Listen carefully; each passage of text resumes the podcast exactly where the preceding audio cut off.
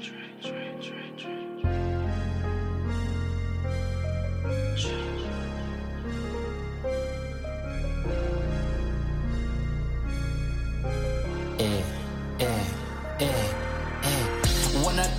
Your city, I'm a new score. Broke your high score soon I step through the door. Tryna stack my paper up like a bookstore. Money kissing each other like a rock and roll tour. When I come to your city, I'm a new score. Broke your high score soon I step through the door. Tryna stack my paper up like a bookstore. Money kissing each other like a rock and roll tour. Hey, Tyler.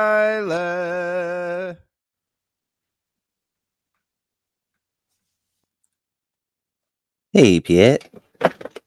What's going on? Welcome to the New Score podcast. My name is Pat.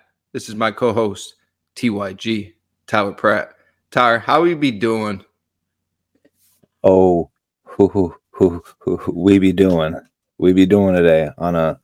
We actually got a really nice day out here in Syracuse, so um, Oh, can't complain. It's still cold as fuck, but can't complain. Um, I just ate a bowl of uh, chili. Uh, so if I let one, you know, squeak, then my bad, my bad. Your stomach's gonna be rumbling here pretty It's- soon. yeah, you're you're probably gonna pick it up. It's gonna like. Yeah. But anyways.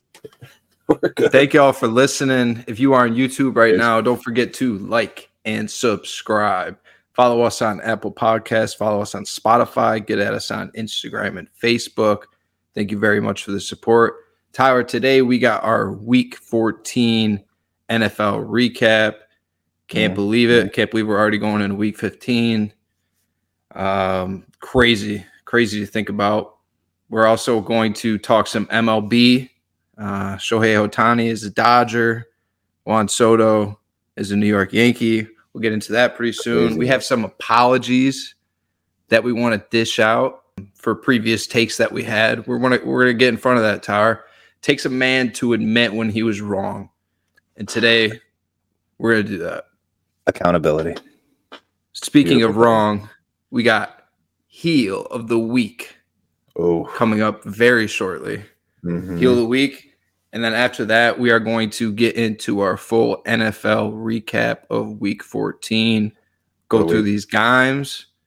So, uh, Tyler, let's talk about that. Juan Soto to the Yankees, Shohei Ohtani to the Dodgers. The rich just keep getting richer, it seems, in baseball. Not only that, but Ohtani's cap hit is only going to be $2 million two yeah, million dollars for 10 years and they're backloading the rest of it. I think it's like 680 mil. It's a 700 million dollar contract folks if you're not tracking that. And he's getting paid like the 680 mil in the last season. And he actually came up with that. So i mean props to him for being that Wow. type of dude. And he just wants to win. I respect that uh, because he could be getting paid so much money but he's more concerned with winning. Just sucks that it has to be the Dodgers because they're I don't know now that they're only paying him two mil, getting Ohtani with what they already have. Now they can go out and spend you know so much more money now because of that. Juan Soto to the Yankees, something I feel like that it's just been building up over the years. It was going to happen eventually. We're just waiting for it, and this was an opportunity Mhm. after his time in San Diego was just been a fluke. Once again, the rich get richer. He's going to be Yankee, but what are your thoughts on all that? if I could have a heel of the week and just have it be the MLB structure around contracts and essentially no cap, it would be them. Yeah. They're getting Ohtani for free. Two million dollars in the MLB is literally like two hundred bucks to us, maybe even less. Like that two million is literally free. They they like you have minor league players making two million dollars. So, um, oh look at that! Oh look at that! I can yeah. right down at the bottom. Don't forget to like and subscribe. uh, crazy. Either way, he, uh, that's huge for the Dodgers. Ohtani, I mean, we obviously, um, as Cardinals fans, we just don't want anybody going to the Cubs. And then second, we kind of mutually have a not a hate for the Dodgers, but just like we don't want them to get anybody good either because they always do. And then the Yankees are like third, Red Sox fourth or fifth. But this sucks. This sucks for the National League because the Dodgers are going to be stacked once again. And now that they have Ohtani, who's the pitcher? Mamamoto? Or Mamma Mia? They're about to- go after that guy. So eh, now that they have Ohtani, they got a better shot at doing it. So, um, eh, yeah, I mean, just a crazy trade. Yankees getting Soto's cool. Like you said, we knew that was coming. Uh, but waiting for the Cardinals to make a fucking move now. We need somebody. We need we need somebody in the lineup. We traded Tyler O'Neill for fucking peanuts. So I digress. Different story for another day. We're just gonna sign another 35 year old pitcher, and all be world. We signed three of them.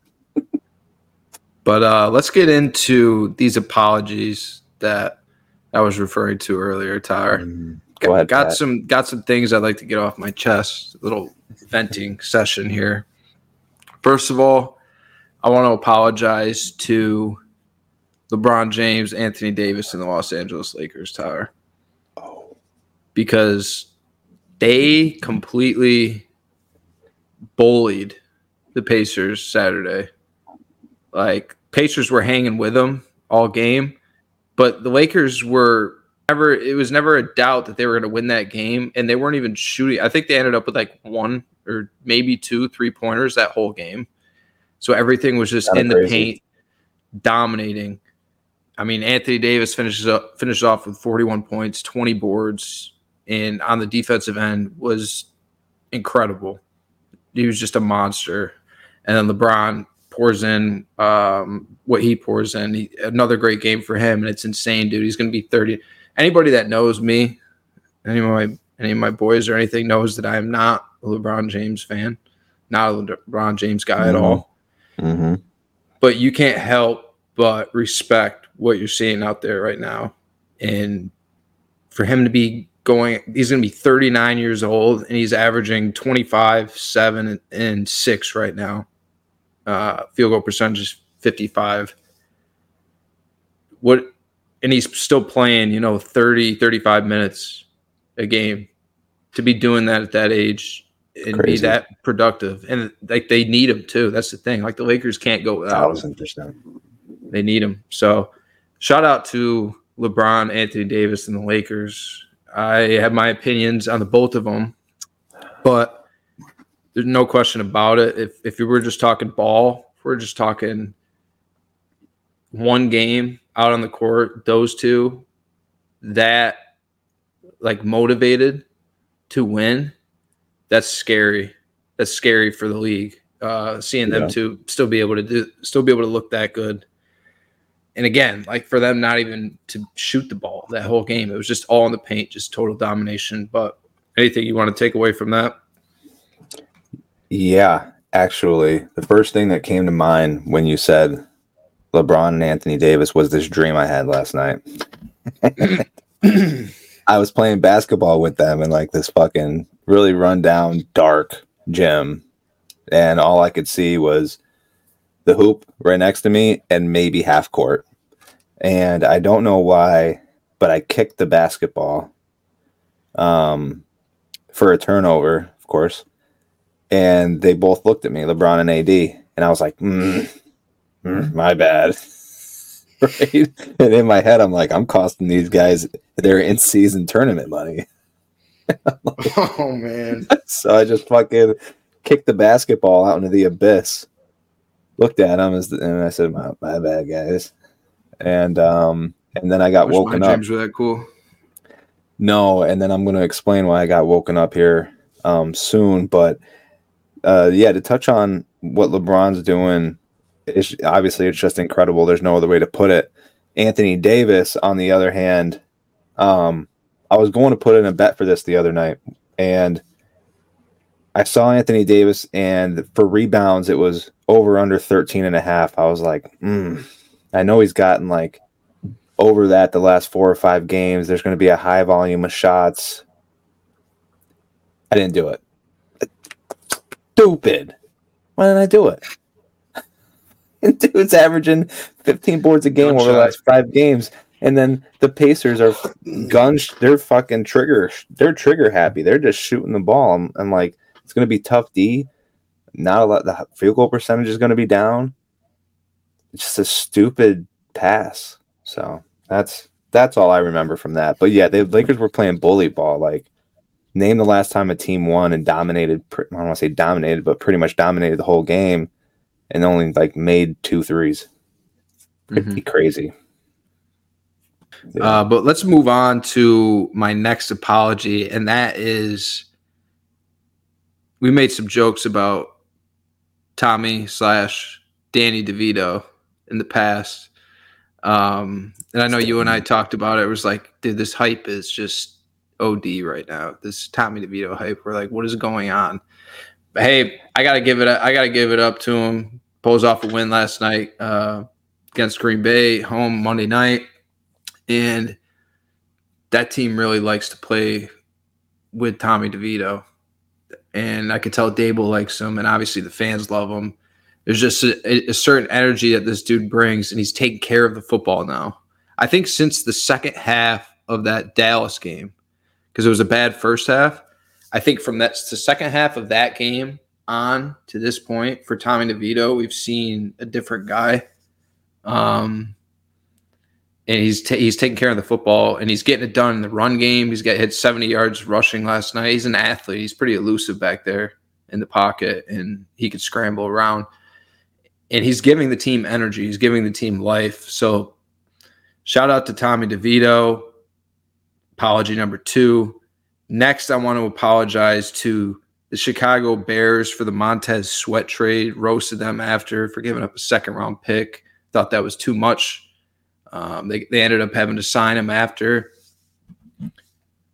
but they got the deal done right away. So, I mean, Tyler, I want to share this with you. Since the Montez Sweat trade, the Chicago Bears defense is ninth in points per game allowed, fifth in total yards allowed, fifth in total passing yards allowed, and second in takeaways. Weeks one through eight, before the Sweat trade, they had 10 sacks. Um, after the Sweat trade, in five weeks, they've had 11 sacks. So, uh, So, Todd reached out to us about this um, Mhm. because it's like he said, it's just been a ripple effect throughout Yeah. that whole defense. The whole defense is playing better. Uh, we're going to get into that game in a little bit. Some other guys on that defense that have stepped up, but he, you got to give it up to Ryan Poles for for that move, and they're going to have some interesting decisions to make going forward. But we'll get into. We have plenty of time to talk about that. Anything you want to say about that? yeah, no, I mean, you don't see that. You like very often at all. You don't see, um, you know, a player get traded to a team and then, you know, that changes either the culture or has that ripple effect to to just completely turn that unit around, whether it's offense or defense. Like you just don't you don't typically see that. So that's um, you know, it's paying off really well for the Bears now, and obviously they signed him to that that extension, so it's gonna, you know, hopefully continue to pay off for them over time. And that second round pick, people are just gonna forget about because Sweat's the guy. He's he's he's their man right now, and he's playing really well. So great trade for for Chicago after the fact. Chicago. Chicago. Next apology I want to get off my chest is Tyler. Last episode we had stay or fold, and I said I was going to fold on Flacco as the starting quarterback for the Browns, and I think that was a mistake based off what I saw him do last last Mhm. game just now against the Jags. They look like a better offense with him in there. Like Yeah. he's there. There's just more. There's more opportunities downfield now with Joe Flacco in there. He's still got the arm. Um, he's not as mobile, obviously, but they got a really good offensive line, and Stefanski's a great offensive mind in this league. He's going to set Flacco up for success. So I like what the Browns can do with Flacco. I also said they weren't going to make the playoffs. I think they might make the playoffs. Star, the way that defense looks at times, and now you yeah. throw in, dude, Flacco. Their offense looks better with him than they did with Deshaun. Like they got to clean up these turnovers, obviously. Right. But besides that, overall, I think their offense looks more explosive now than what it did with Deshaun for when he was in there. We just 100%. had so many of these games where the offense just wasn't doing anything. But that's my next one. I want to cap it off. With, I'll let you touch on that if you want to. I just want to cap it off with my last apology is to Mike McCarthy, head coach of the Dallas Cowboys. Ooh. I I thought he it was just a it was the product of a really good roster, a really good team, but you could tell like McCarthy has done something with that team. There's just a different it's just a different feeling in Dallas than it usually is. Mm-hmm. So many times in my life I've gone through this where people are overhyping the Cowboys and you hear about it and it's like, oh, Super Bowl or bust for the Cowboys, da da da. Like I've heard it so much in my life that I've kind of just became numb to it, didn't think anything of it. But I was thinking after that Eagles game, it I was just in my head was thinking like this feel it just feels different right now. It feels like a different Dallas Cowboys football team right now. So credit to Mike McCarthy. They're playing I mean, the only team that's playing better football than them right now is is the Niners, and so I really want to see those two teams play again. But what mm-hmm. McCarthy has done for Dallas, uh, in in specifically Dak Prescott, yeah, like Dak looks like a way better quarterback with McCarthy in control than when he did with Kellen Moore. So that's something to think about because we thought it was going to be a downgrade earlier in the season, if you would have asked me, and this is part of the apology earlier in the season, if you would have asked me, I would have said, "Oh, their offense can be worse without Kellen Moore and now McCarthy in control of it." Yeah. But I was dead wrong because this offense is explosive. They're clicking, and this is the best I've ever seen from Dak Prescott. But go ahead. Yeah, my my apology goes out to Kellen Moore. I'm sorry you can't be along for the ride, brother. You're stuck in LA with fucking Staley and now you got uh, who was it? East, Easton Stick. I mean, what the, were the parents just like, uh, what, what, what was the old? Was it Fan Bay? What was that? Um, old. Remember the East magazines? Bay? East Bay. East Bay. Yeah, I mean, maybe they were just like big baseball fans, and they were huge Easton, Easton Stealth, Easton this, Easton Stick, huh? Either way, basketball stickers from there every year. Oh yeah, cleats, travel cleats for ball, yeah, always. But um, yeah, Flacco doing great. I think that's just going to continue to get better. The dude came off the couch four weeks ago, and um, yeah, McCarthy, he's got this offense really rolling. Um, I just think there's a lot of good veteran leadership, and yeah, you're kind of starting to see the whole offense gel together, the defense gel. Like, it, so they got a good thing going right now. But yeah, hats off to McCarthy. He's done a really good job first year taking over the play calling. Um, and, you know, they got Brian Schott as their OC. So, you know, kind of a vacant position there. Just kidding, Brian. I'm just kidding. I'm joking. He stinks. I'm joking. he's he's he's kind of just not not there. Uh, but yeah, that's it. Uh, my only apology goes out to Kellen Moore. Sorry, brother but you get to enjoy the weather at least. Right. It's a lot colder in Dallas. yeah. Tyler, let's move on to our heel of the week segment.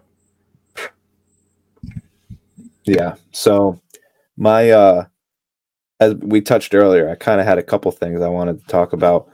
One being the baseball, the contract for the Ohtani, because it's just the way that that works out where you can backload 680 million dollars out of 700 so i mean regardless of the the, the total amount we got to look at the percentage of it so we're well over 90% of that contract being backloaded 10 years down the road so the dodgers can just load up load up load up load up now front load contracts save them in that three to five year range to do it again until Ohtani's money comes around. And then at that point, who knows? They're probably going to have some clause in the contract where it's all like fully guaranteed and they can just buy him out right there and then, you know. That's one. The other one, circling back to to my dream, I have a plaque up on my wall. And as that dream was going, all of a sudden I'm sleeping. The next thing I know, and I'm like, fuck plaque laying on my face, and then I just lay my head back down. And I'm like, I gotta get this fucking thing off my face.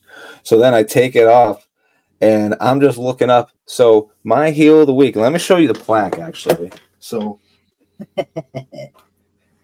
uh, my heel of the week goes out to um what is it? J- not jelly sub maybe or fucking the the sticks on the wall. Either way, look at this plaque. Look at that Dirk. Oh, How'd it feel? mint, mint. It felt like Dirk was. No, never mind. I can't. That, that's not going anywhere good.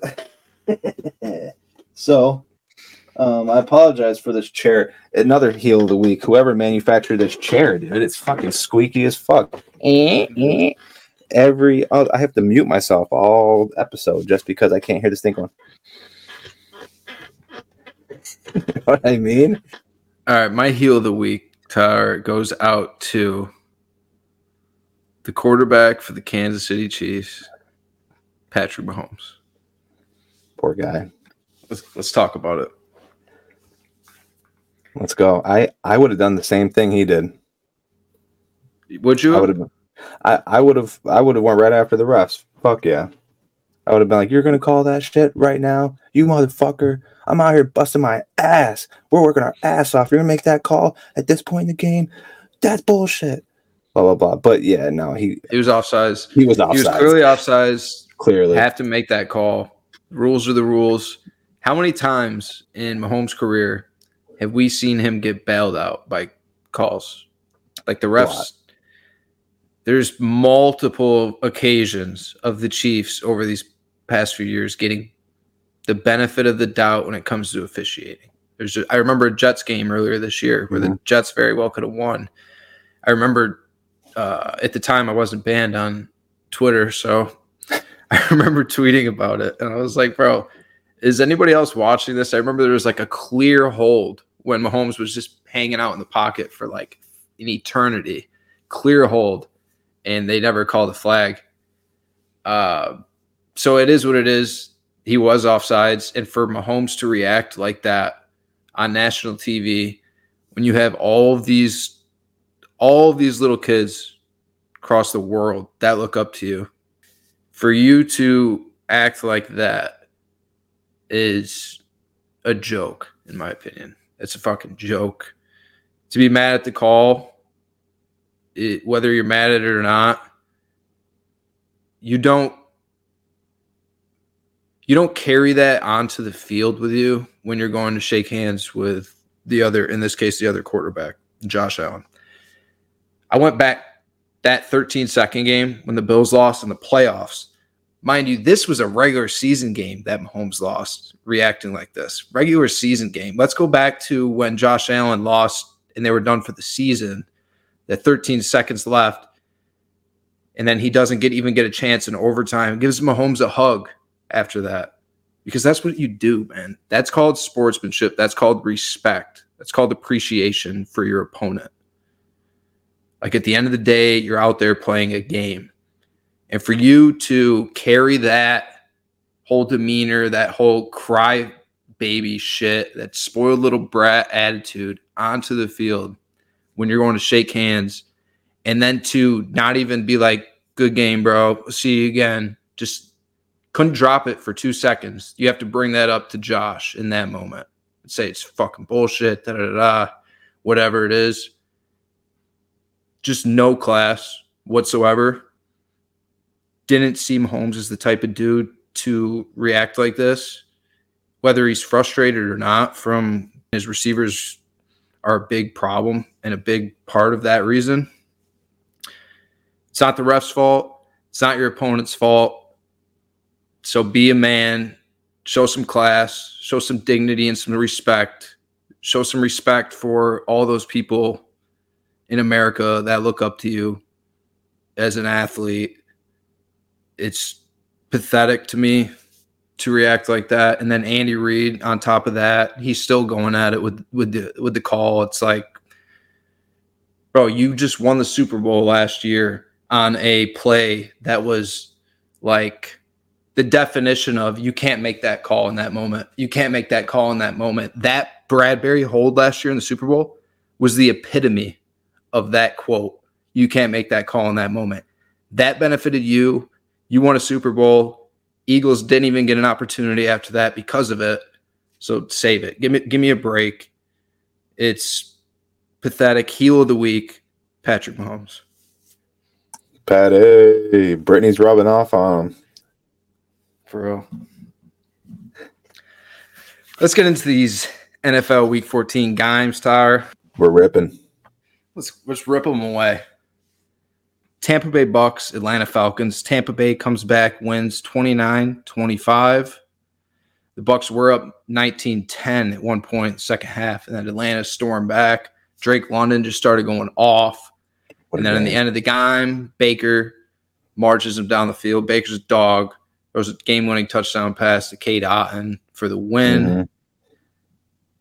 Tampa Bay won that game, and Mike Evans got locked up he had no catches in the first half. He ended up with one catch for eight yards, Tyler. One catch for eight Whoa. yards for Mike Evans. And the Bucks still put on 29 points and got a dub. Shout out AJ Terrell.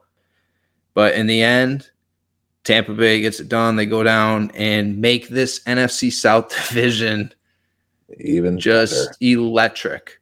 It's absolutely electric. The NFC South is a quite dandy division right now To be honest with you. Every, every, we got three teams at six and seven with the Saints winning too. So yeah, it's gonna be it's gonna be a fun run down the stretch, and maybe we'll get a oh. home playoff game right down the street from me here. So, ooh, so three three questions to piggyback off of this game, right? One, uh, is it safe to say that this is Baker's best year? I think for what he's doing in the situation, I think yeah. Uh, um, two. Um, what team do you trust the least out of those three to make a run? Who trust the least? Trust the. I'd least. have to. I'd have to say Atlanta because of Desmond Ridder. That's fair. All right, and then which of those three teams do you see possibly trading up in the draft to get a quarterback? Well, I think I think the Bucks could trade up because the Bucks have some pieces. But then again, the Saints could also trade up because they have pieces and they're way over the cap. Like they're gonna have hell to pay here pretty soon. So mm-hmm. it's gonna it's going to be time for New Orleans to start unloading players. So if, whether they get a first for, they'd get a first for Lattimore. Uh, cool. So maybe he's the guy. We're going to see a team like the Bucks or the Saints trade up. Very well could be both with the amount of quarterbacks they're going to go. As far as the Falcons, I still think Justin Fields is that's yeah that's a good landing spot for him. And I opinion. thought I thought you said something about that too, and I'm pretty sure I heard um I heard some commentator say something along those lines, whether it was the Falcons game or it was the Bears game. I, I, they were talking about uh, Fields possibly being the guy that Atlanta goes after in the offseason. The draft, speaking of, aside from the top three, which we know is going to be Chicago, New England, and Arizona, we have no like four through 12 is just completely wide open there are so many teams. There's like a what three or four teams with four wins, about the same amount with five, and or or they're all at six now. Like it just, it's going to be a crazy run too to see who ends up with with the uh, draft positions. But either way, what do we got next? Before I get too deep in this, I just want to recap our bets. We got our asses kicked the one o'clock slate on Sunday. Yeah. So I I won the Bears, the Bucks, and that was it. I was on the wrong side of every other game, and then Tyler won the Bears, the Bucks, and the Browns. He took the Browns, so he got one more than I did. But it was Yeah. a rough one o'clock slate. I did go perfect though for the four o'clock slate. But anyways, this is one of the games I got brutally wrong, and that is the Indianapolis Colts, Cincinnati Bengals. Mm, Bengals win 34-14, completely dominated this game, dude. If it wasn't for a pick six that the Colts had, this would have gotten so much uglier than it was. Um, I wrote down Jake Browning looks like a real NFL quarterback, and I keep does, doesn't saying? I keep seeing all this sh- shit from like, oh, it's just the system. Is is maybe Burrow not that good because we're seeing it with Jake Browning? I'm just like, Oh my god. Can't I'm can't be happy I'm- for the guy at the moment. I'm so sick of I'm sick of it. Like these some of these takes that people have. Right. Go back and look. If you think it's a system thing, go back and look at Zac Taylor's record before they drafted Joe Burrow. Go back and look Yeah. at it. I mean, and it's there's like two sides. I feel like everyone everyone always does this, right? Like, um, Dobbs comes into Minnesota and like has that incredible game where he just stepped in after the starter got hurt, and knowing maybe you know six total plays in the playbook, the dude takes the team, leads them to a win. I think he won the next week, um, and everyone's like riding the Dobbs train, not really saying anything about Kirk Cousins, but but they're happy for Dobbs. But then you get a guy like Jake Browning come in, just doing his job. The dude didn't ask for Joe Burrow to get hurt. He just steps in, does what he needs to do, takes care of business, and people are hating on him and just calling him a system quarterback. Like people can't be happy for for for Jake Browning in this moment, and I don't know why. Just how about how about we appreciate the fact that we get a backup quarterback that can actually win a game. Watch. We can You know, watch. Right. We can watch them. Like it's not just an absolute shit show of a game like it is with uh oh, I don't know, New England, which doesn't matter what quarterback they have. So how about we just appreciate win. the fact they gotta win? Like, come on. Stop hating on these guys. Just show Jake Brown some love. The dude's playing great right now, and I hope he continues to do it. Billy. I got my Bill shirt on now that you speak of it. but Jake Browning, 18 for 24, 275 yards, two touchdowns, did have one pick, got sacked zero times. Passer rating ended up to be 122. Another thing I wrote down, Tyler, spreading the ball around. He threw the ball to nine. I say again, he threw the ball to nine different receivers on Sunday. So spreading the wealth. It's not just Ja'Marr Chase. Last week it was it was all Ja'Marr Chase dominating. This week he he let everybody eat out there. Mhm. Um, Colts. It was just one of those games. I don't know. Um, Yeah, know. They got to get back up up off the mat though. If Yeah, they they're want a making chance me- to get in these playoffs. Yeah, they're making me um, look bad. I took them over. I took them over Cincinnati and Buffalo to get in. They're making me look bad. Yeah. Fucking Colts. My Bills playoff bet looking rather juiced right now. I took the Bills to Um, make the playoffs last Wednesday at plus 400, and now I believe it's down to plus 100. But Chase Brown, another thing I wrote down, Tyler, backup running back for the Cincinnati Bengals, looks like a weapon out there. Yeah. Uh, they got the ball out to him in space on a, on a little swing pass early in that game, and he took it to the house. Just looks very explosive, um, Mhm. and, and a nice little compliment to Joe Mixon. So oh yeah. let's get on to the game of the week. Ended up being, and that is the Los Angeles Rams and Baltimore Ravens. Ravens win it in overtime, 37-31. What a game this was on the one o'clock slate.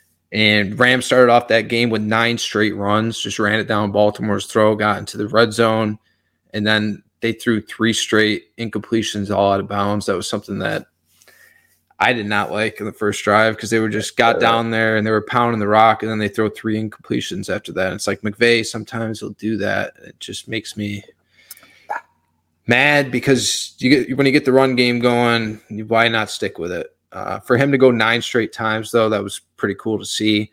All game, it was just back and forth between these two teams. Rams had two really bad blown coverages in that game. One likely got wide open, and then another, Odell put a move on uh, Jordan Fuller. Jordan Fuller got cooked, and Odell was wide open for a touchdown. Stafford answered though. Stafford answered all day, kept the Rams in this game. He had a beautiful touchdown throw to Cooper Kupp on third down when they were, I think it was third and goal from the 10. It was, and he was falling away and just like it, the he threw it like this, and it was just Yeah. perfect. Kupp Yeah. threw it right on Kupp's break. Kupp didn't even see it until he hit his break, and then oh, the ball's there.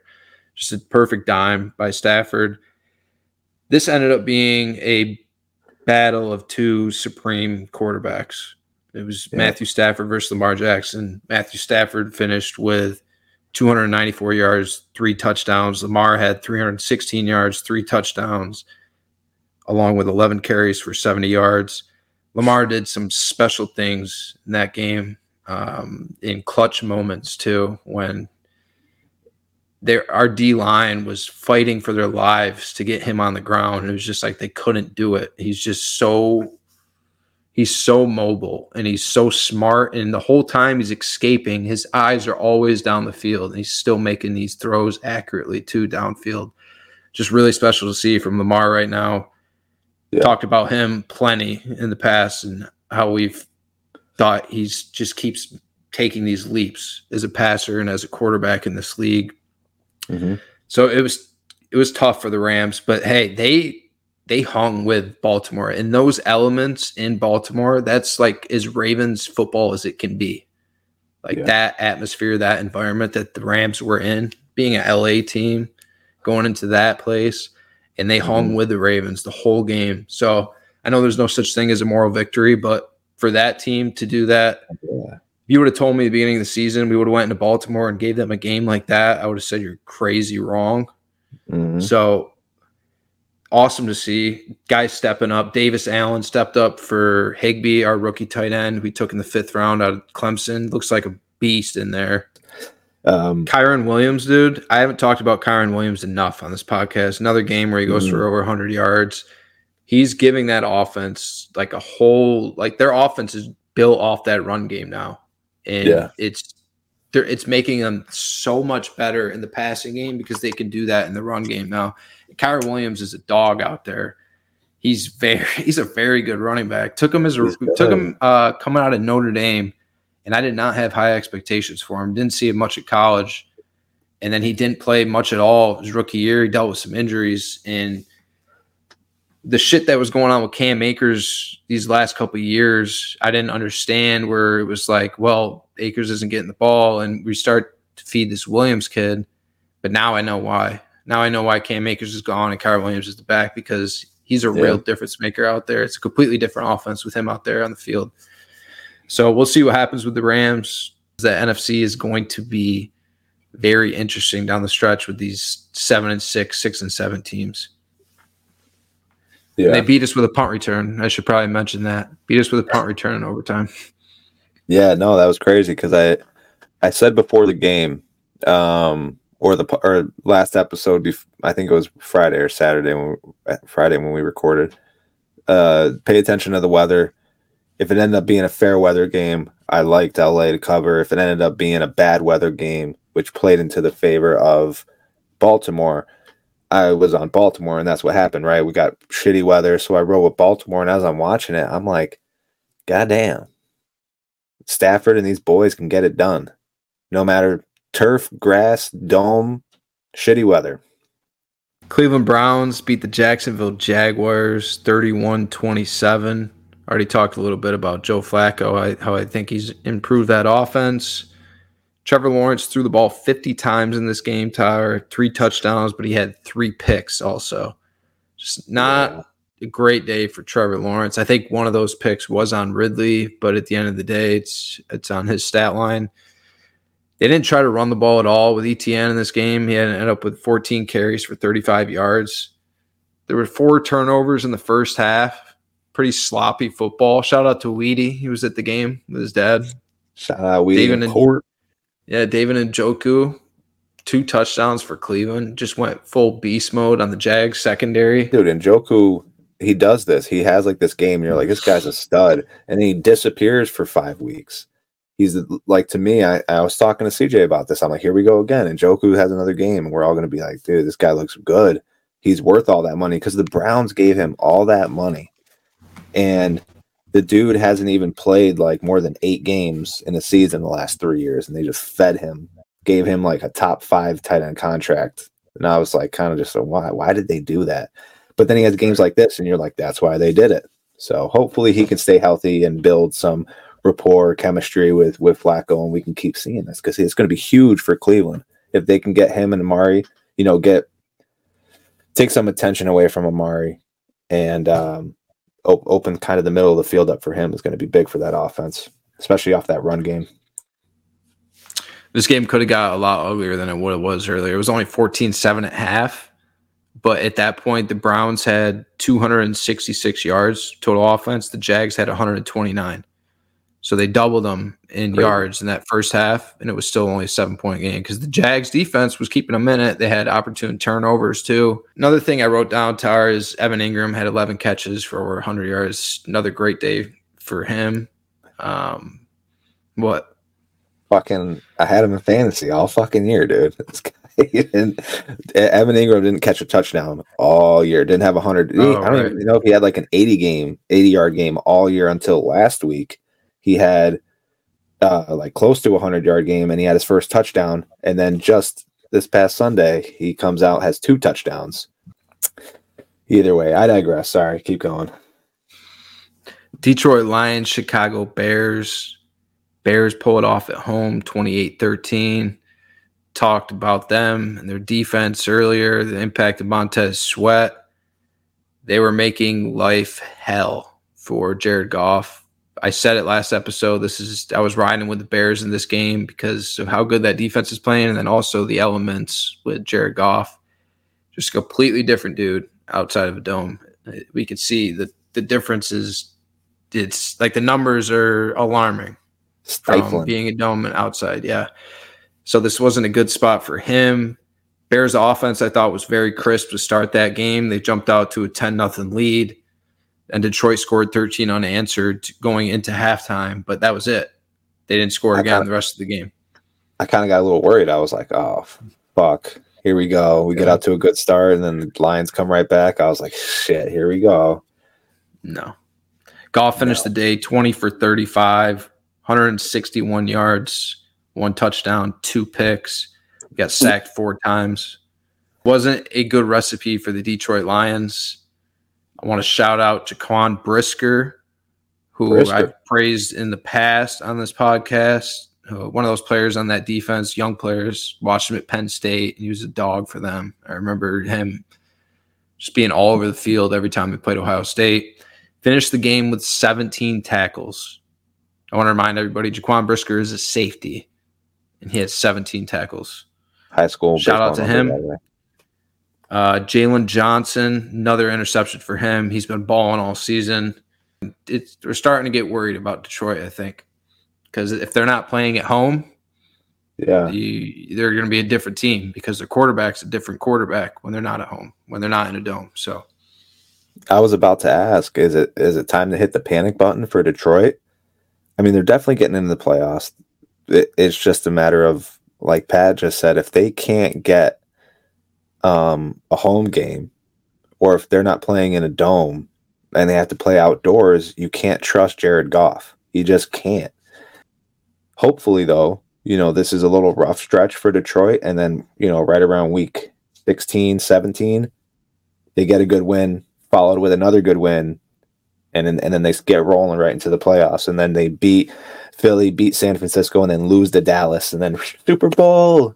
Here we come. Oh, we're going to the bowl. I don't see with this defense right now. Their defense is shit. They no, need Gardner Johnson back right now. They need Gardner Johnson or they're fucked. Soon, right? And then they're not getting any. They're not generating any pass rush. It's just it's either Aidan Hutchinson or it's it's nothing. Earlier on in the season, we were seeing this D line really make some strides, getting pressure on the quarterback, and it wasn't just mm-hmm. Hutchinson. Now, if teams double Hutchinson, they know they're good. Like all we got to do is take care of this yeah. dude, and we don't have to worry about him. Justin Fields ate him up running the ball first time they played, and he did it again. Uh, they just couldn't contain Fields back there.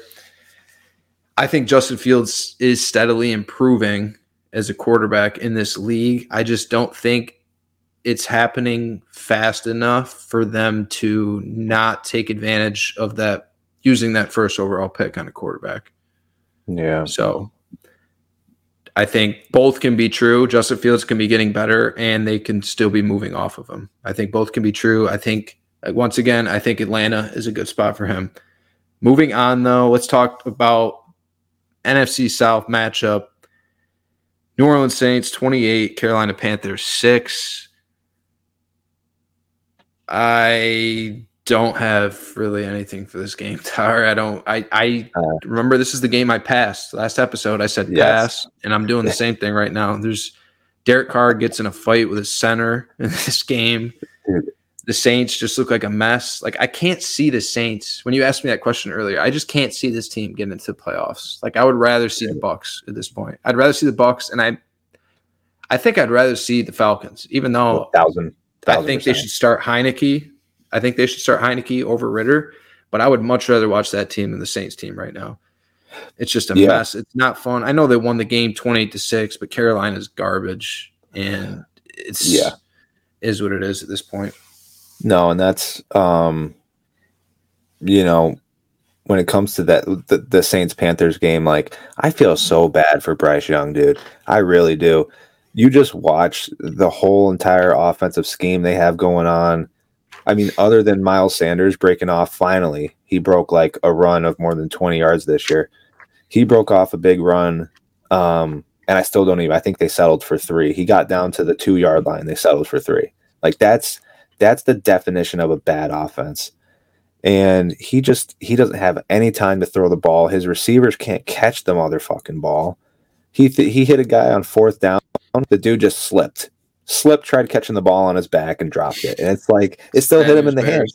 hands. Exactly. Just bad news Bears and Carolina, dude. They need so much help. So much help. And it sucks because Bryce is going to get that tag of like, oh, he's a bust. CJ Stroud was the guy they should have taken. Like, yeah, maybe, maybe, uh, you know, as of right now, it definitely looks that way. But I think Bryce Young's going to take a lot of shit, and it's really not on him. He, he, yeah, some accountability. Like, he can be better for sure but he has no potential. That, He's not, not him much. himself. Yes, exactly. That offense has no potential. Um, so their so offensive that, line, it's uh, it's a shout out to him for still being in the game alive. at this point in the season. Yeah, still being alive. out there, being able to play out there with that mm-hmm. offensive line. I don't know who they're going to get head coach wise, but they need help bad. Hope maybe it could be the guy on your shirt for some reason, that's like the most speculation I've heard about their head coach position is Billy Bell. But either way, I don't want to talk too much about the Panthers, but yeah, I just feel bad for Bryce. Uh, the Saints are almost just this, at this point almost dysfunctional. Uh, if it comes down to the Saints needing to make a kick, you know, Grupe's not going to kick it or make it. He'll, he'll put the foot on the ball, but it won't go in between the yellow bars. Yeah.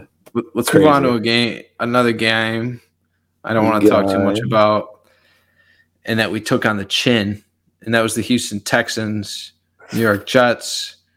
Jets win 30 to 6. Tyler, the score was 0 to 0 in this game at halftime. Jets open up the second half. Zach Wilson throws a touchdown to Randall Cobb.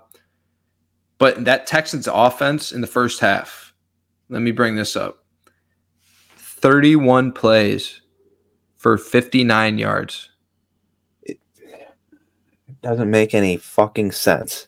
CJ Stroud, negative 10 passing yards at halftime. Negative 10. Come on. Come on. We, we knew it was going to be tough. Tough defense to go against for a rookie quarterback. So we knew that Stroud was going to be dealing with that. But for it to look like that, never would have dreamed that that was going to be what happened in that game. All of our one o'clock parlays were shot because of this game. Yeah. And then once the Texans went down nine, I bet them money line. And this game just fucked me, dude. This game put me in the worst Uh, mood. The absolute worst yeah. mood. Luckily I went perfect four o'clock slate, but this game just ruined my mood for the one o'clock slate. Their offense does not look the same without Tank Dell right now. And then Nico gets hurt in that game too. I- I'm not. I'm not going to overreact though because it's the it's the Jets and CJ's been so good, so good all year. Like he's allowed to have one of these games. Like it's okay. I'm not going to panic. They'll get it. They'll get it going in Houston. It's a shame that they lost to the Jets because going into this week, it's like, damn, if we win and then the Browns beat the Jags, they weren't tied with the Jags for the division lead, but they couldn't take advantage of that. Now the Jags couldn't take advantage of Houston's loss either. But go ahead. Just the the most frustrating game of the fucking week was that one right there. It just didn't like. I don't want to take anything away from the Jets defense or Zach Wilson, but I mean, come on. You go into this one, you're like, yeah. If you told me the Jets were going to put up 30 in the second half with Zach Wilson, I would have told you to kick rocks. You know what I mean? Choke on something. So I don't know. Like Pat said, it fucked a lot of parlays up for us. I just I didn't get it. Like the I know how good the Jets defense is. They're they're really good. They are really good defense, but negative 10 pass yards. Like you they they came out and played the best game of the year and Houston came out and played their worst game of the year. That's just what happened. So Finished Yeah, I- 10 for 25, 91 yards when he got hurt and had to leave the game. Yeah, which you know they they came away with a couple obviously unfortunate big injuries. One uh, probably caught a concussion, um, and then obviously like Pat said, Nico got hurt. So not not trending in a good direction uh, health wise for the Texans, but um, yeah, that was a tough one to watch. Zero zero at half, and then the Jets put up thirty in the second half. Like eh, makes me Before we move on, I just want to mention Zach Wilson, 27 for 36, two touchdowns, no picks. Yeah, do it again. Fucking do it again. Moving on to another game that was pretty unwatchable, and that's the four o'clock slate. The Minnesota Vikings, Las Vegas Yeah. Raiders. Raiders. Vikings win it three to nothing.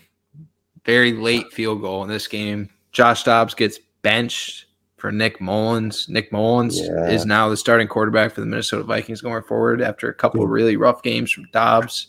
Like that. Just like that. Oh, uh, did you pick, take the Vikings at minus three? I took a money line. You, oh, you took a money line. Yeah, I took him at minus three, so it pushed. But yeah, the whole time I was just like, uh, yeah, th- this literally can't get any worse. The game could not have been worse. It was that bad. And then you bring in Molly. Um, hey, hey, he he went down and got him three though. So shout out to Nick Mullens. Way to way to avoid that bet, brother. Um, good luck moving forward. Next. Seattle Seahawks lose to the San Francisco 49ers once again, 28 to 16. A Couple things I want to talk about. Brock Purdy continues to look like a stud out there, making the, every throw. He can make every throw on the field, it seems like at this point. Like system quarterback, my ass, game manager, my ass. Yeah. Watch the 49ers play football. Okay. And before you start saying that shit, because he's making some throws out there. He's throwing Yeah. guys open. Big throw he had to Deebo, where he just toasted Jamal Adams. Jamal Adams looks pretty bad trying to Yeah. guard anybody now. Nowadays, he looks like he should just be playing. He should. He looks like he should just beef up 15 pounds and move to linebacker. I think that's his best bet because Yeah, he's awful it's a good awful call, coverage safety. Really bad. But anyways, Brock Purdy finishes with 368 yards passing tower, two touchdowns, 19 for 27. C Mac at 145 yards rushing right off the bat. First carry broke that long one. You Yeah. and you felt like, oh, it's going to be a long day. But Seattle hung with them for a little bit. They did. hung with them for uh so credit to them. I mean, going in that game with Drew Lock too, like he, Drew Lock had a really good throw uh to DK early in that game where they went down and matched early with a touchdown. DK had a r- great adjustment, and then Drew Lock threw a really nice ball in there. So credit to them Yeah. for sticking in it. But Deebo finishes with 150 yards. Aiyuk has 126 yards. Kittle has 76 yards. And like I said, what McCaffrey did on the ground, Niners are tough. I feel really good about our 49ers Ravens Super Bowl bet right now. This is probably the best I've felt all year. And the only regret I have is not putting it in week one. So Yeah. that's where I'm at on that. One other thing I want to talk about DK Metcalf gets ejected. Dude, it's so easy for these guys to get in DK's head. Like it's laughable mm-hmm. at this point. How like not composed he is out there as a professional athlete. Like he I now I know why he has the binky. I know why he has the binky mouthpiece because he's he's a fucking child. How many times have we seen this dude lose his composure out there? We've seen him make his own quarterback look bad by you know tossing up his hands or talking shit to his quarterback when he doesn't find him, he doesn't see him, or he makes a bad throw. Just I we we've said enough about DK Metcalf, but go ahead. Yeah, no, I mean Fred Fred Warner literally, you know, gave him a little shove from behind after that's all it took. That's all it took. It was like a baby shove too while he was like sort of trying to get up. It's like a big brother, like stay down type deal. But yeah, yeah, he he's just a he needs to learn composure. Um but bet wise, that line was all over the place. Um, I, t- I took one Niners minus 11. I took one uh, Niners minus 13. That's the one that didn't hit. And then once it went up to like 14, 14 and a half, I threw one in on the Seahawks at that point. So two out of three there. But I wanted to bring up Deebo. Like, I, I know Deebo gets some credit, but I don't know if the dude gets enough credit. Like, when Debo has the ball in his hands, dude, I don't, there's not many people like him in the league just at his size, his speed, the ability to just not go down, just how explosive he is with the ball in his hands. It's just, you know, such a huge compliment to that offense. And I think you kind of saw that earlier in the year when him and Trent Williams both went out. And then that Niners offense really struggled for the, you know, that three game stretch collection of things, obviously, not just Deebo and, and Trent, but that's how big those guys are to that team. That's how important they are. That's how good they are. Um, so shout out to Deebo. The dude is a beast. He deserves more credit. Denver Broncos defeat the Los Angeles Chargers 24 to 7. Game that we didn't understand last week why Denver was the underdogs and we just hammered Denver. So we saw this coming from a mile away. Like I said, didn't make much sense. The line, Los Angeles was minus two and a half. Like you said last week, Chargers continue to find ways to lose games. They just do it every week, week in, week out. They barely escaped New England last week, but now Justin Every Herbert's out for the year. Their offense looked pretty bad with Herbert, so it's going to be interesting to see. It, things could get real, real messy out there in LA for the Chargers. Yeah. I wanted to ask you something.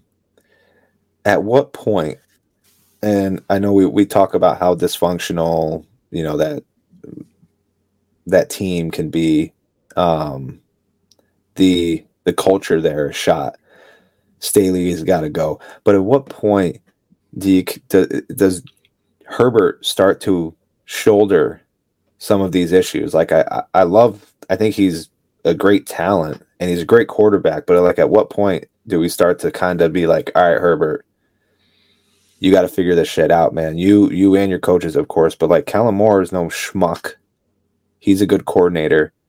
They should they should be doing. They're one of the most underperformed offenses in the league. I think it's safe to say.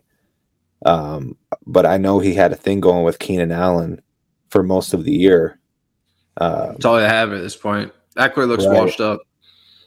yeah, so it's just like I don't know. And I don't I don't want to I don't want to put any blame on Herbert, but at the same time it's like he's got to start shouldering some accountability at some point. Um because we keep blaming everybody else on the Chargers but him. And but you know that not that the blame would be fair to put it all on him, but I don't know. I think he's he's got to he's when he comes back next year, he needs to be better, along with Kellen Moore, along with Ekeler. Um, whoever the head coach is, they got to figure it out because they have way too much talent to be this bad. Right. Let's move on to what seemed to be was going to be the game of the week. That is the Buffalo Bills, Kansas City Chiefs. Still ended up being a great game, right down the wire. Mm-hmm. 20 to 17. Buffalo got out to a 17-7 lead in that third quarter. And I honestly thought they were just going to run run away with it at that point because like the Chiefs weren't getting it done against the Bills defense that had been struggling. So I kind of given the Chiefs the benefit of the doubt these last, I'd say month, month and a half. I've just kept telling myself like it's Patrick Mahomes, it's Andy Reid. They're going to figure it out. They're going to get better as an offense. Like the receivers will get better. Well, the receivers continue to Suck. lose games for yeah, they just suck. They're bad. Yeah. Yeah. Like they continue to make mistakes, they continue to drop the ball, not getting open. It's just Kelce and Rice, and that's it. Like Pacheco didn't play in this game, so could have Yeah. could have this could this game have been different if Pacheco was out there? Probably, Mhm. probably would have because I think he is like he's that like spark for that offense right now because there's just not much going on in the passing game. I think Pacheco has to be in the lineup for the Chiefs to be a dominant offense. I think without him, you're not seeing much. Edwards Helaire does not look like that guy anymore. He had that flash in the pan year when he was a rookie, but since then we haven't seen much from him. He just doesn't look like the same guy that we saw his first year in, LSU. And then obviously Josh Allen made some incredible plays in this game. Put the team on his back again. Early in that game, they got James Cook going, had that touchdown pass to him. Looked really good. Finished off the day with 10 carries for 58 yards. And then he was also their leading receiver, five catches for 83 yards and that touchdown. So we've been preaching it all year. Like, get this guy involved, get James Cook involved in the run game, in the receiving game dude's a weapon and he can really help out your offense. And we saw that, but I don't know what's going on with Diggs. He's kind of gotten locked up these last couple weeks, coming off the field. game- Worst Yeah. game I've seen from Diggs. I'm not sure what time. happened. I'm not sure uh, what's going on with him, but either way, Buffalo wins the game, pulls it off.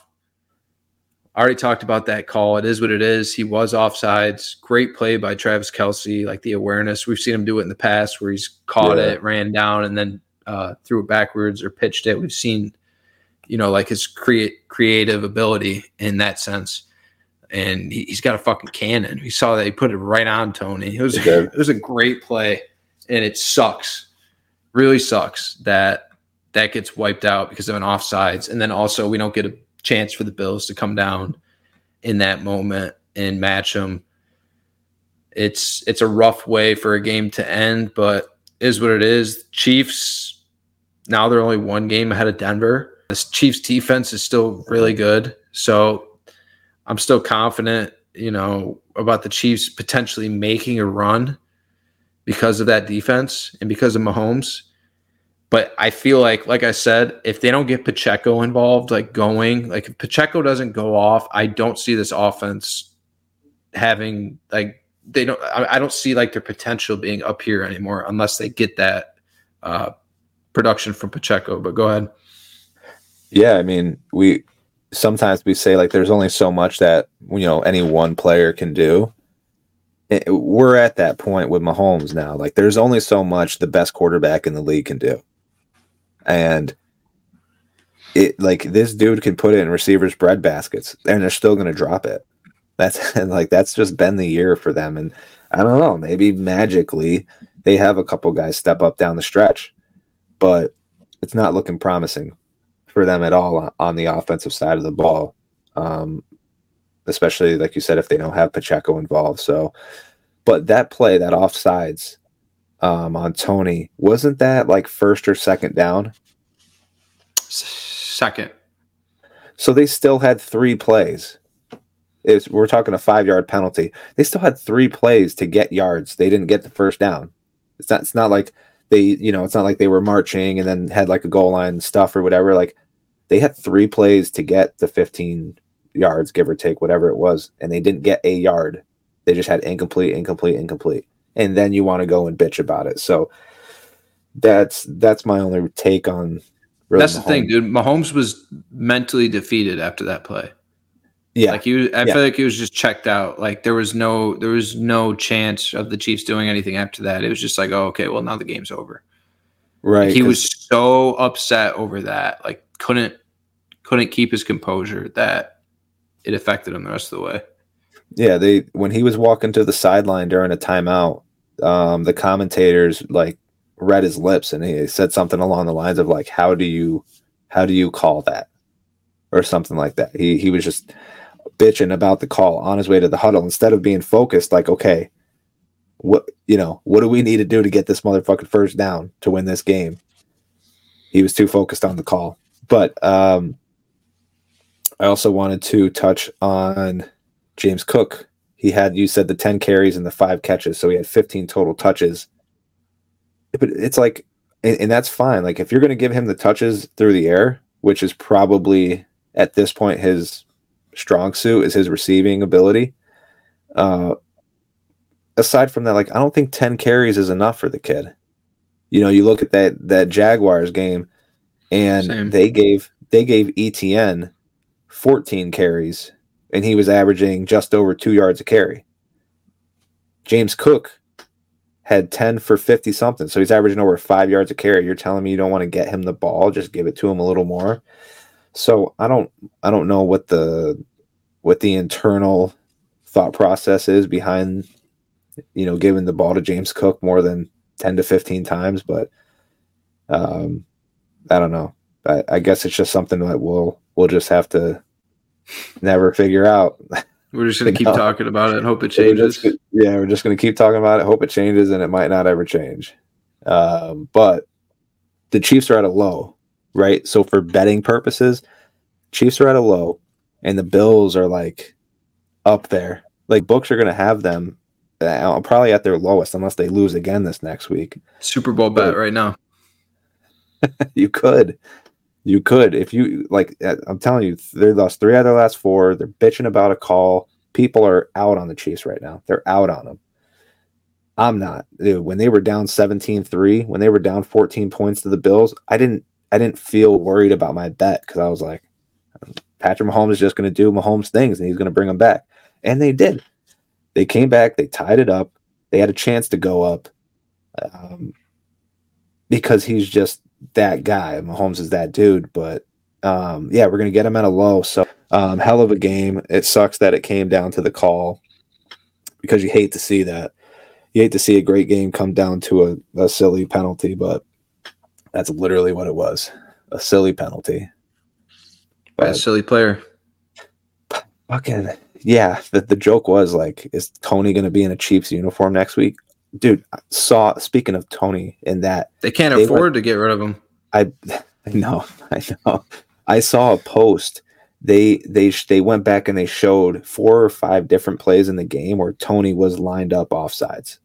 So he was doing it all game, but they finally threw the flag on the last one and it's not like, you know, it's nothing against the refs, it's just terrible timing.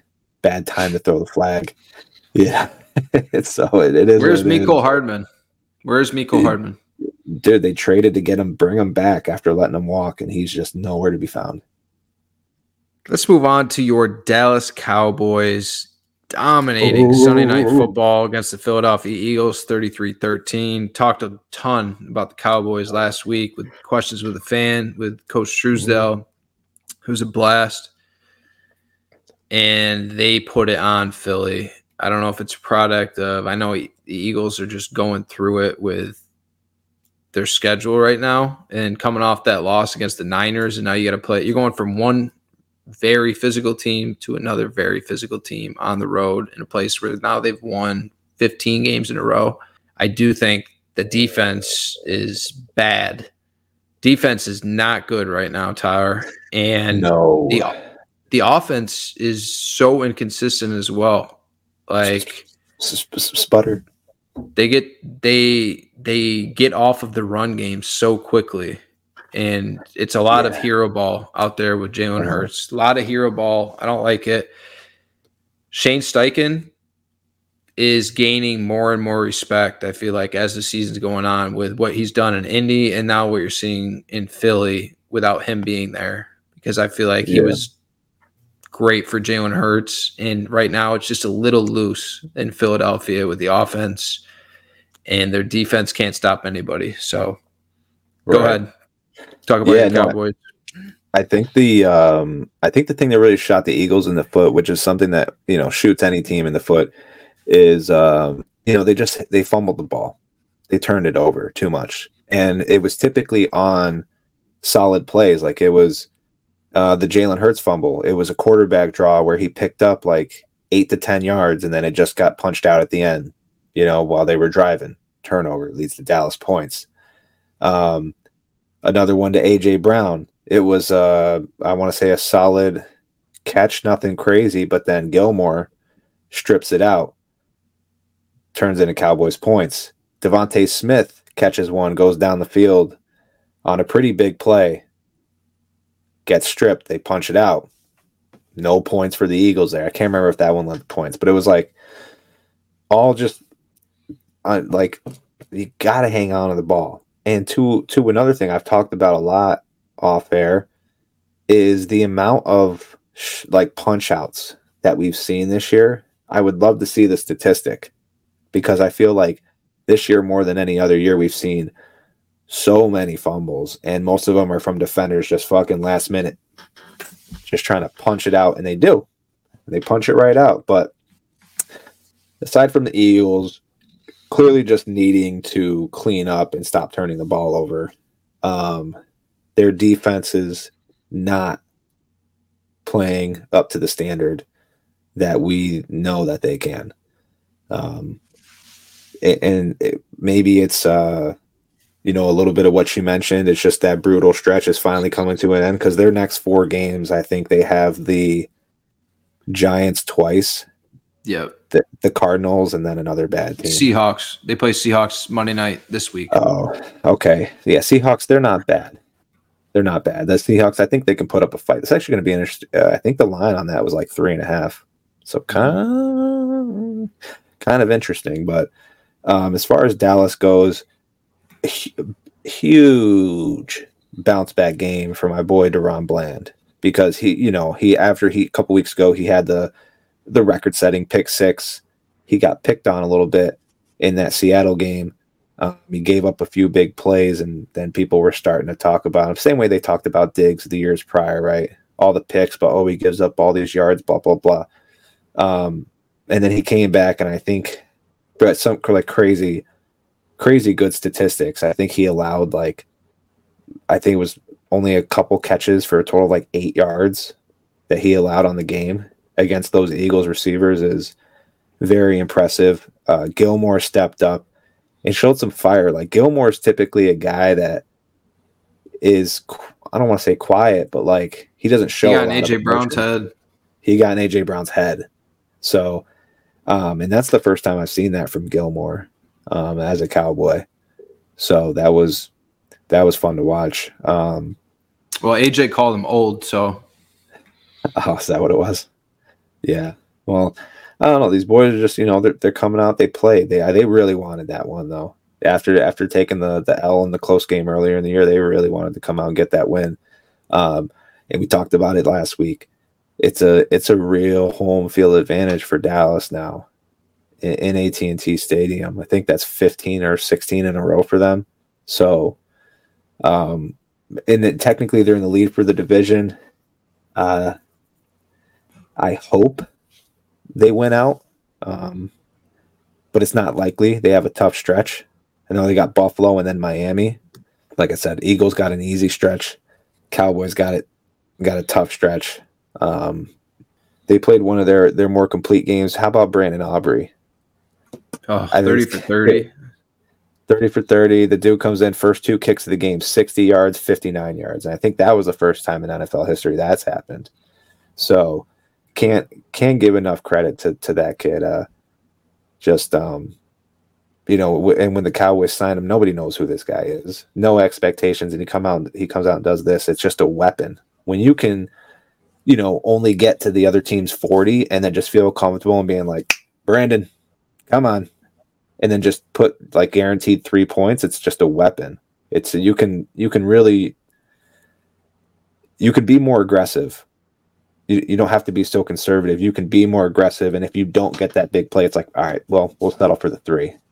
But I, I think it just allows their offense to be more aggressive, which is huge for uh, for those playmakers. And also, one more thing, love that catch by Michael Gallup that dive and catch on the sideline. I think it was the third or fourth quarter. Fucking sweet. I wish Michael Gallup could just be more involved. I don't know why I know. he just disappears at times. I he makes some really really tough catches and A lot of mouths to feed. Jake Yeah. Ferguson.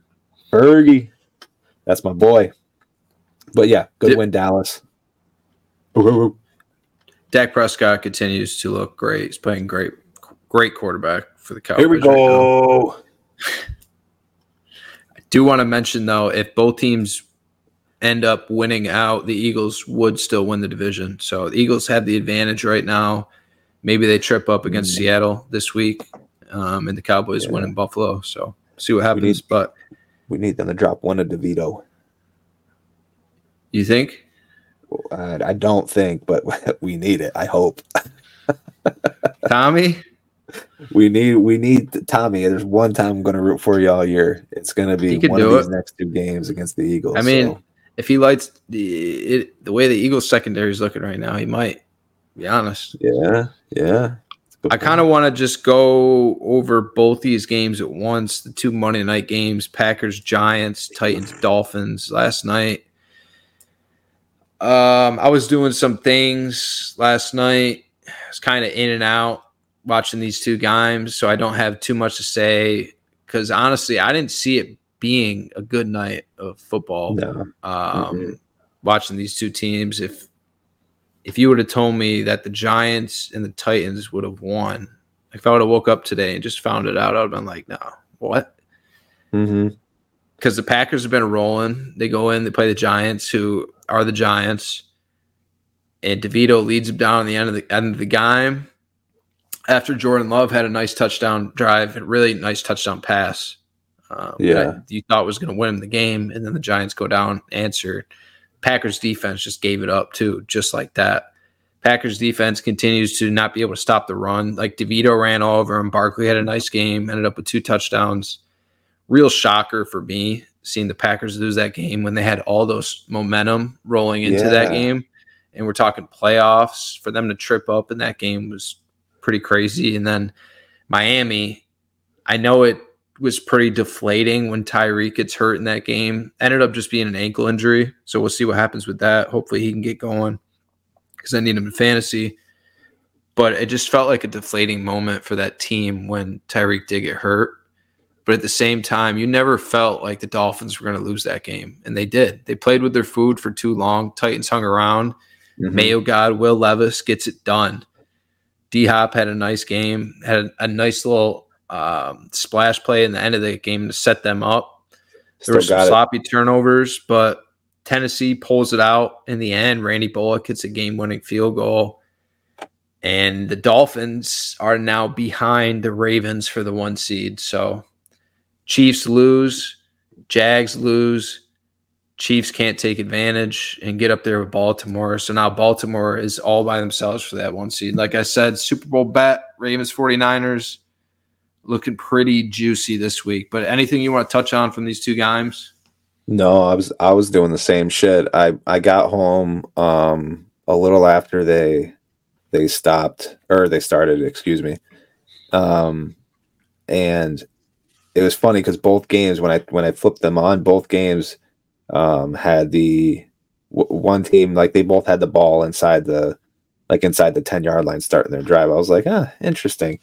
And then the Packers went down, scored, um, or or tied it up. I think the Giants might have scored first. It was like seven seven, and um, and then Miami went down and scored seven nothing. I was like, all right, Miami's going to win this like 31 31 13. Next thing you know, they're up. What was it, 27 13? They were up, and then they blew it. Yeah. They, I think it, it was under three minutes, wasn't it? yeah. First like- time in like 40 years where a team was down two possessions with three minutes or two touchdowns with three minutes left, came back and won. Yeah, it's just that that's that's wild. So, um, yeah, I don't know. Miami's going to come back from that one. To be honest, that's a demoralizing loss to a bad team. I'm, I don't want to say the Titans are a bad team. They're not a good team. Spoiler. Yeah, spoiler. So, um, yeah, that's just a bad loss for them, and um, and it's fun. You know, it's fun, a bad loss for the Packers too, right? They're making me look bad. I them to sneak into the playoffs, and then they come out and they lose to the Giants. It's like, come on. So it's funny because Matt was talking to me, and he was like, he was like, yeah, what are the odds both the the Steelers and the Texans lose this week. I was like, well, the Steelers are playing the Patriots, who are arguably the worst team other than the Panthers in the league right now. I go, so that's about 30%. I'd say there's a 30% chance the Steelers lose or one of those teams, Texans, because they're Texans were playing the Jets. I'm like 30% chance one of those teams lose, 10%, maybe even less than 10% that both of them lose. And they both fucking lost. Now, you group that in with the Dolphins and the Packers, dude. Imagine if someone put a parlay together Patriots, Jets, Giants, Titans. Dude, I was even thinking about it yesterday because I, I didn't end up betting, but I was like, eh, should I just put a little something on, you know, Packers or excuse me, Giants, Titans money line because Titans were 13 point dogs. But I was just like, no, Yeah. I'm done. Throw- I'm done throwing away my money. You know what I mean? But should have done it. yeah, no, it worked Should've out for you. it. That one, that one Clippers when the Clippers bet when they were playing the Warriors, they were down Yeah. 20 points. You, you threw it in on them and, and it worked out. Like that shit happens. It's just crazy. I would have loved to seen the odds on that parlay if they took money line those four teams. It was probably like a hundred bucks to win 10k. Yeah. like would have been crazy but um I- i was doing the same thing as you though i wasn't really paying a whole lot of attention to the games i was just doing other shit around the house so um yeah i i didn't watch much of them i didn't expect much out of them uh and i thought those bets that i had were safe they were not they were not safe they were losers so better luck next week though for sure For sure. for sure Well, that is it for our week 14 recap. We want to thank y'all for listening to the New Score podcast. This is episode 16, Tyler. We will be back later this week. We'll get into a week 15 preview um, and some other segments for you. So, once again, if you are on YouTube, don't forget to like and subscribe. Follow us on Apple Podcasts and Spotify. Get at us on Instagram and Facebook. Thank you very much for listening. We'll see you on later in the week. Goodbye. peace